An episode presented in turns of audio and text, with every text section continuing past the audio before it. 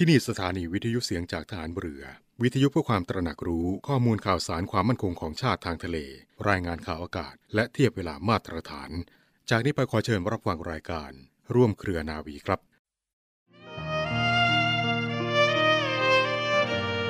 ยิ่งโรคภัยร้ายนัก ยิ่งหนักหน่วง แม่จะห่วงลูกหลานสักปานไหน ขอร้อยรัก ร้อยห่วง ร้อยดวงใจ กราบแม่ไทยให้พระองค์ทรงพระเจริญ ด้วยกล้าวด้วยกระหม่อมขอเดชะ ข้าพระพุทธเจ้า ข้าราชการกองทัพเรือ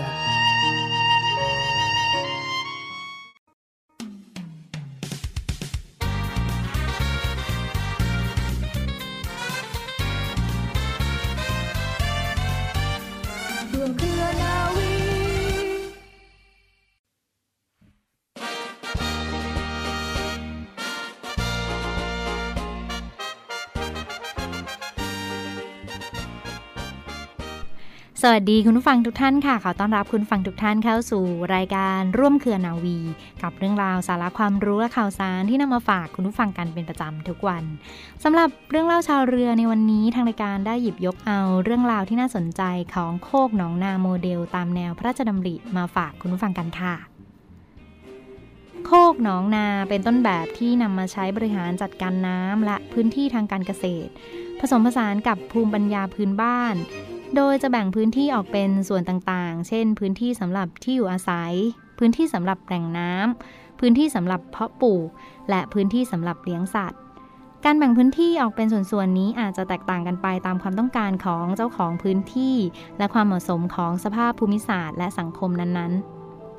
เพื่อให้ง่ายในการอธิบายให้คนทั่วไปเข้าใจ แนวคิดหลักการของวิธีการบริหารจัดการน้ำและพื้นที่ในการเกษตรนี้ จึงถูกเรียกต้นแบบว่าโครกหนองนาโมเดลค่ะโดยที่มาที่ไปของคำว่าโคกหนองนานั้นมาจากส่วนหลักๆ ที่ประกอบกันในพื้นที่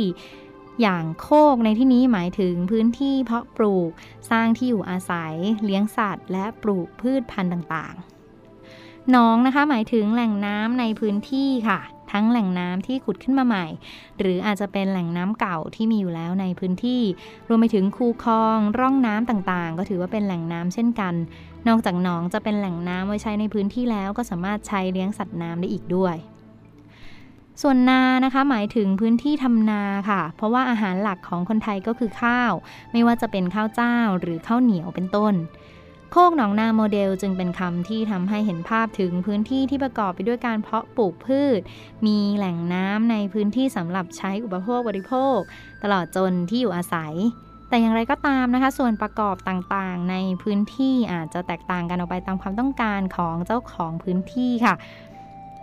เช่นบางคนอาจจะไม่ได้ต้องการเลี้ยงสัตว์ หรือว่าบางคนอาจจะไม่ได้มีแหล่งน้ำบางคนอาจจะไม่ได้ต้องการทำนา และอาจจะแตกต่างกันไปตามสภาพภูมิอากาศของพื้นที่นั้นๆ ด้วยก็ได้ นอกจากโคกหนองนาแล้วนะคะ ยังมีส่วนประกอบอื่น ๆ ที่เป็นรายละเอียดของโมเดลนี้อีก อย่างเช่น เรื่องราวของคลองไส้ไก่ ป่าสามอย่าง ประโยชน์สี่อย่าง หลุมขนมคก ฝายแล้วก็หนองเป็นต้นค่ะ สำหรับประโยชน์ของโคกหนองนาโมเดลในการบริหารจัดการน้ำนะคะ คุณฟัง คือน้ำฝนที่ตกลงมาในทุกๆ ปีในช่วงหน้าฝนค่ะ ถือเป็นแหล่งน้ำที่มีค่ามาก โดยเฉพาะอย่างยิ่งในพื้นที่ที่ไม่ใช่ลุ่มน้ำอย่างเช่น ภาคอีสาน หรือภาคเหนือที่เป็นพื้นที่เนินเขานะคะ หลายพื้นที่ที่ทำการเกษตรไม่ได้อยู่ใกล้กับแหล่งน้ำสาธารณะแม่น้ำลำคลองที่จะสามารถเอาน้ำใช้ในพื้นที่ของตัวเองได้ และต่อให้มีแหล่งน้ำสาธารณะก็ไม่สามารถเอาน้ำมาใช้ได้ตลอดทั้งปีค่ะ โดยเฉพาะในหลาย ๆ พื้นที่ที่เป็นดอนหรือเนินเขา ดังนั้นจึงมองว่าแหล่งน้ำนอกพื้นที่ที่เป็นปัจจัยที่ควบคุมไม่ได้ ไม่สามารถจะไปจัดการอะไรได้มากนัก เพราะว่าเป็นพื้นที่สาธารณะที่ใช้ร่วมกันของคนทุกคน แต่ถ้าเรามีแหล่งน้ำในพื้นที่ของตัวเองนะคะ ก็สามารถบริหารจัดการได้อย่างเต็มที่ แล้วก็จะสามารถคาดการ์หรือประมาณการน้ำที่มีอยู่ เพื่อให้เพียงพอกับความต้องการในพื้นที่ของเราได้ไม่ยาก หรืออาจจะช่วยให้เราเนี่ยสามารถวางแผนการปลูกพืช เพื่อให้เหมาะสมกับน้ำที่มีได้อย่างเหมาะสม แล้วก็มีประสิทธิภาพด้วยค่ะ ค่ะและทั้งหมดนี้นะคะก็คือเรื่องราวที่น่าสนใจของโคกหนองนาโมเดล ตามแนวทางพระราชดำริ ที่ทางรายการเรื่องเล่าชาวเรือนำมาฝากคุณผู้ฟังกันค่ะ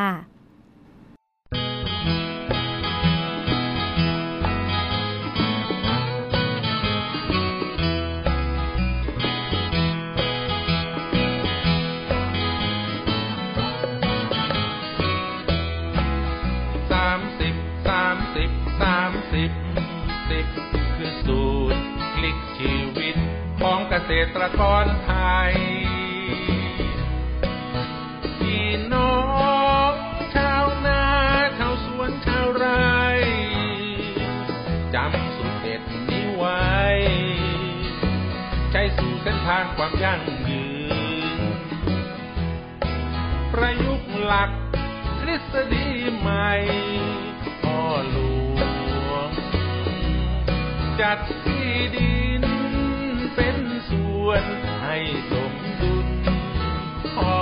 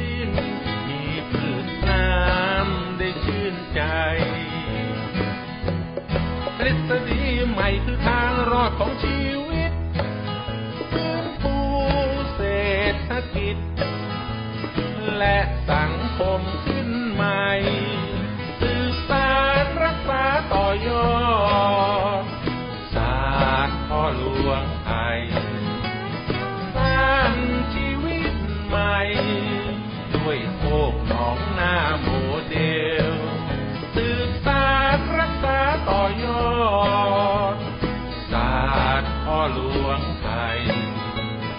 สร้างชีวิตใหม่ ด้วยโคกของหน้าโมเดล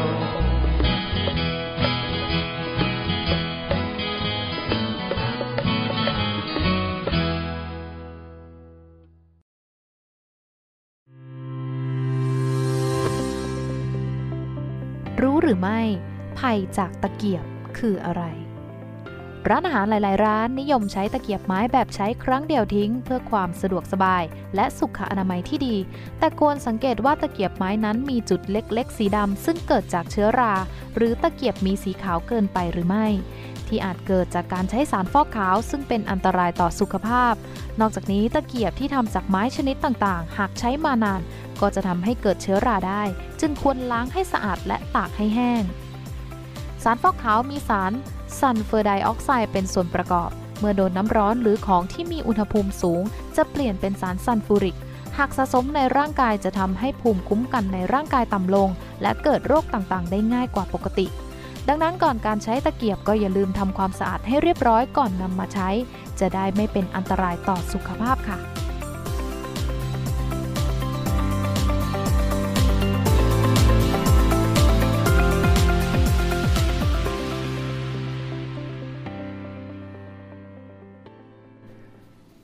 ต่อเนื่องกันในช่วงนี้กับข่าวสารจากกองทัพเรือในรอบรั้วนาวี รับฟังผ่านทางสถานีวิทยุเสียงจากทหารเรือ สทร 15 สถานี 21 ความถี่ ทั่วประเทศไทย และช่องทางของเว็บไซต์ www.voiceofnavy.com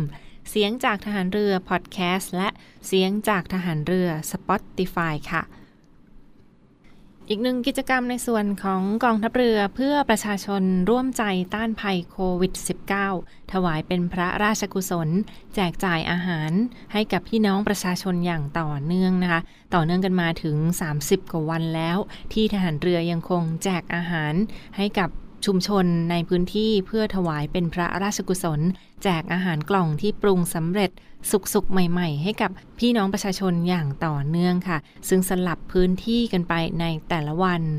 บรรยากาศในครั้งนี้ฟังค่ะในส่วนของกรมสรรพาวุธทหารเรือที่ผ่านมาและมีกำลังพลจิตอาสาของกองทัพเรือ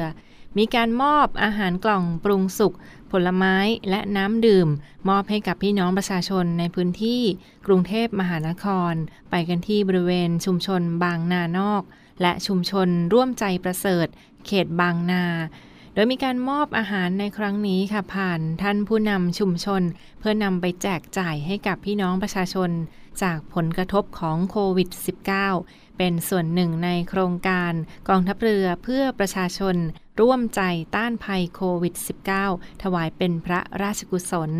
ซึ่งในครั้งนี้ฟังคะเราจัดกันมาตั้งแต่เดือน กรกฎาคมที่ผ่านมาและเรื่อยมาถึงวันนี้ต่อเนื่องกัน 30 กว่าวันแล้วที่ฐานเรือได้แจกอาหารให้กับพี่น้องประชาชนนะคะ และมีในส่วนของพื้นที่หน่วยขึ้นตรงของกองทัพเรือก็แจกอาหารกันมาอย่างต่อเนื่องเช่นเดียวกันที่อยู่ใกล้เคียงชุมชนในพื้นที่ ไม่ว่าจะเป็นหน่วยบัญชาการนาวิกโยธินนะคะที่บริเวณจังหวัดภาคใต้ จังหวัดนราธิวาสของประเทศไทยค่ะและพื้นที่ทัพเรือภาคที่ 1 อำเภอสัตหีบ จังหวัดชนบุรี ทัพเรือภาคที่ 2 จังหวัดสงขลา และพื้นที่ของทัพเรือภาคที่ 3 จังหวัดพังงาและจังหวัดภูเก็ตค่ะ ส่วนหนึ่งในครั้งนี้ค่ะ เป็นกิจกรรมกองทัพเรือเพื่อประชาชน ร่วมใจต้านภัยโควิด -19 ถวายเป็นพระราชกุศล จัดตั้งเป็นรถครัวสนาม แจกจ่ายอาหาร เคลื่อนที่ให้กับพี่น้องประชาชนที่ได้รับผลกระทบจากโควิด -19 และเนื่องด้วยเดือนนี้นะเป็นเดือนโอกาสมหามงคล สิงหาคม 2564 หรือวันเฉลิม พระชนมพรรษา สมเด็จพระนางเจ้า สิริกิติ์พระบรมราชินีนาถพระบรมราชชนนีพันปีหลวง 12 สิงหาคม 2564 ค่ะ วันแม่แห่งชาติในปีนี้นะคะ ในส่วนของกองทัพเรือก็ยังคงจัดกิจกรรม ถวายเป็นพระราชกุศลอย่างต่อเนื่อง ไม่ว่าจะมีกำลังพลจิตอาสาของกองทัพเรือค่ะที่ผ่านมามีการมอบอาหารปรุงสุกเมนูแต่ละวันก็สลับ ผลัดเปลี่ยนกันไปในแต่ละวันและไปแจกจ่ายยังชุมชนต่างๆ ที่หมุนเวียนกันไปในแต่ละวันเช่นเดียวกันนะคะ และในโอกาสเดือนนี้ วันพรุ่งนี้ก็เป็นอีกหนึ่งวันสำคัญค่ะ 12 สิงหาคม 2564 หรือวันแม่แห่งชาติ ปีนี้กองทัพเรือก็ยังคงจัดกิจกรรมที่สืบสารพระราชปณิธาน และถวายเป็นพระราชกุศลด้วย ส่วนหนึ่งของโครงการกองทัพเรือเพื่อประชาชนร่วมใจต้านภัยโควิด -19 ถวายเป็นพระราชกุศลและ บรรเทาความเดือดร้อนจากสถานการณ์ของโควิด -19 มาฝากทุกท่านกันในช่วงนี้ค่ะทหารเรือช่วยคนไทย สู้ภัยโควิด -19 กองทัพเรือจัดตั้งศูนย์ให้บริการเคลื่อนย้ายผู้ป่วยโควิด -19 แบบ call center ให้ความช่วยเหลือพี่น้องประชาชนตลอด 24 ชั่วโมง ทั้งบนบกและในทะเล ประกอบด้วยรถยนต์ 65 คัน และเรือ 10 ลำ โดยแบ่งออกเป็นพื้นที่ดังนี้ 1. พื้นที่กรุงเทพมหานครและปริมณฑล โดยกรมการขนส่งทหารเรือ สนับสนุนรถบรรทุกขนาดใหญ่ 2 คัน และขนาดเล็ก 2 คัน สอบถามโทร 024755238 และ 024755499 2. พื้นที่จังหวัดชนบุรีและจังหวัดระยอง โดยฐานทัพเรือสัตหีบ จัดรถโดยสารขนาดใหญ่ 2 คัน และรถตู้ 2 คัน สอบถามโทร 038-438-474 3. พื้นที่จังหวัดจันทบุรีและจังหวัดตราด โดยกองบัญชาการป้องกันชายแดนจันทบุรีและตราด จัดรถเคลื่อนย้ายผู้ป่วย 42 คัน และเรือ 4 ลำ ได้แก่ เรือหลวงตากใบ เรือต่อ 113 เรือต่อ 237 และเรือต่อ 272 สอบถามโทร 039 312 172 4. พื้นที่จังหวัดสงขลา โดยทัพเรือภาคที่ 2 สนับสนุนรถช่วยเหลือผู้ป่วย 6 คัน สอบถามโทร 074 325 804 5. พื้นที่จังหวัดภูเก็ตและจังหวัดพังงา โดยทัพเรือภาคที่ 3 จัดรถช่วยเหลือผู้ป่วยรวม 8 คัน และเรือ 6 ลำ ได้แก่ เรือหลวงชนบุรี เรือหลวงมันใน เรือหลวงแหลมสิงห์เรือต่อ 233 และเรือพยาบาล2ลำ สอบถามโทร 076 391 598 และ 076 453 354 6. พื้นที่จังหวัดนราธิวาส โดยหน่วยเฉพาะกิจนาวิกโยธินกองทัพเรือ จัดรถยนต์ช่วยเหลือจำนวน 4 คัน สอบถามโทร 073 565 367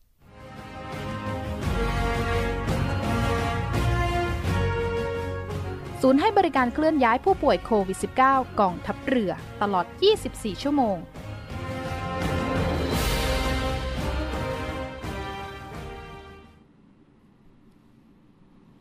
และต่อเนื่องกันที่อีกหนึ่งข่าวสารในส่วนของเนื่องในโอกาสวันเฉลิม พระชนมพรรษา สมเด็จพระนางเจ้าสิริกิติ์พระบรมราชินีนาถพระบรมราชชนนีพันปีหลวง 12 สิงหาคม 2564 หรือวันแม่แห่งชาติประจำปีนี้ค่ะ ในส่วนของสำนักพระราชวังขอเชิญชวนประชาชน ร่วมลงนามถวายพระพร สมเด็จพระนางเจ้าสิริกิติ์พระบรมราชินีนาถพระบรมราชชนนีพันปีหลวง เนื่องในโอกาสวันเฉลิม พระชนมพรรษา 12 สิงหาคม 2564 นะคะ เชิญชวนร่วมลงนามถวายพระพร พระบรมราชชนนีพันปีหลวง ผ่านช่องทางออนไลน์ค่ะ คลิกเข้าไปง่าย ๆ ค่ะที่เว็บไซต์หน่วยราชการในพระองค์นะคะ เว็บไซต์หน่วยราชการในพระองค์ หรือที่ www.royaloffice.th www.royaloffice.th ค่ะ หรือว่าคลิก Search เข้าไปก็ได้ค่ะที่เว็บไซต์แล้วพิมพ์คำว่า ลงนามถวายพระพร 12 สิงหาคม 2564 นะคะ www.royaloffice.th เปิดตั้งแต่บัดนี้ถึงวันที่ 13 สิงหาคมนี้นะคะ รวมแสดงออกถึงความจงรักภักดี เนื่องในโอกาสวันเฉลิม พระชนมพรรษา 12 สิงหาคม 2564 หรือวันแม่แห่งชาติ สมเด็จพระนางเจ้าสิริกิติ์พระบรมราชินีนาถ พระบรมราชชนนีพันปีหลวงค่ะ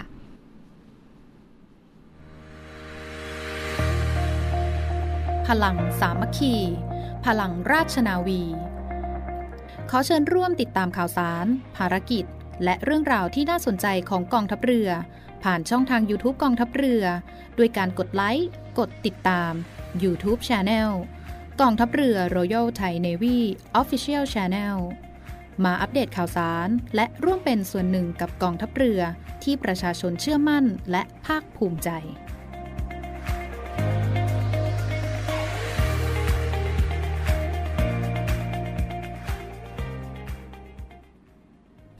และมาปิดท้ายกันที่อีกหนึ่งเรื่องราวข่าวสารกิจกรรมเชิญชวนร่วมกันเป็นส่วนหนึ่งช่วยผู้ป่วยโควิด -19 กันฟังคะในส่วนของมูลนิธิจุฬาลงกรณ์มหาวิทยาลัยค่ะ เขาออกมาจัดทำเป็นกล่องรอดตายฟังคะกล่องรอดตายนะซึ่งจะเป็นกล่องที่บรรจุอุปกรณ์เพื่อช่วยเหลือโควิด -19 สำหรับผู้ป่วยกัน